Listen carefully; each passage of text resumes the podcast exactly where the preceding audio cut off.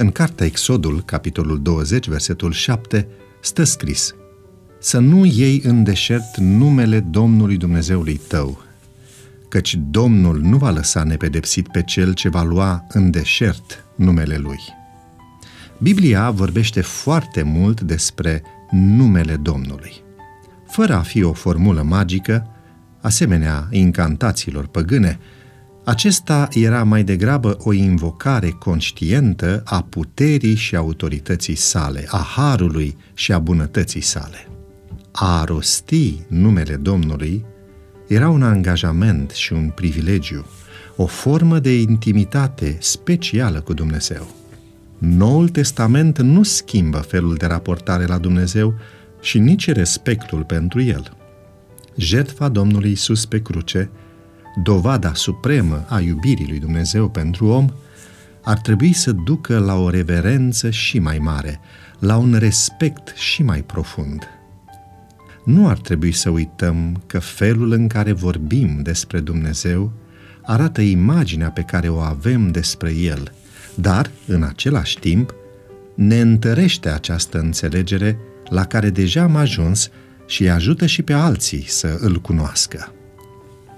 Copiii noștri, înainte de a-L descoperi ei înșiși pe Dumnezeu în Scriptură, îl observă pe buzele noastre și în viața noastră.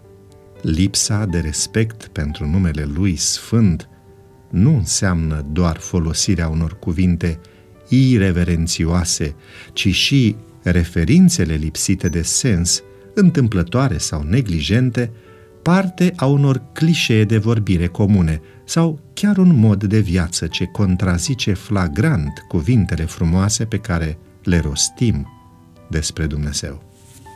Contemplarea iubirii sale, a intervențiilor sale în istoria sacră, dar și în viața noastră, ne va duce la o iubire mai profundă, care se va da pe față prin cuvintele noastre. Lauda și recunoștința izvorăsc dintr-o inimă care se întâlnește în fiecare zi cu Dumnezeu, care prețuiește relația cu El. Prezența lui Dumnezeu în viața copiilor săi se oglindește nu doar în cuvintele spuse despre El.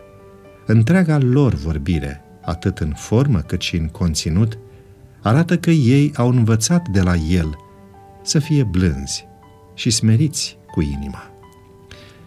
Fie ca cei cu care ne întâlnim și cei din familia noastră să vadă din cuvintele noastre, spuse natural, că noi îl iubim pe Dumnezeu și ne bucurăm de privilegiul de a-L cunoaște și de a rosti numele Lui cel Sfânt.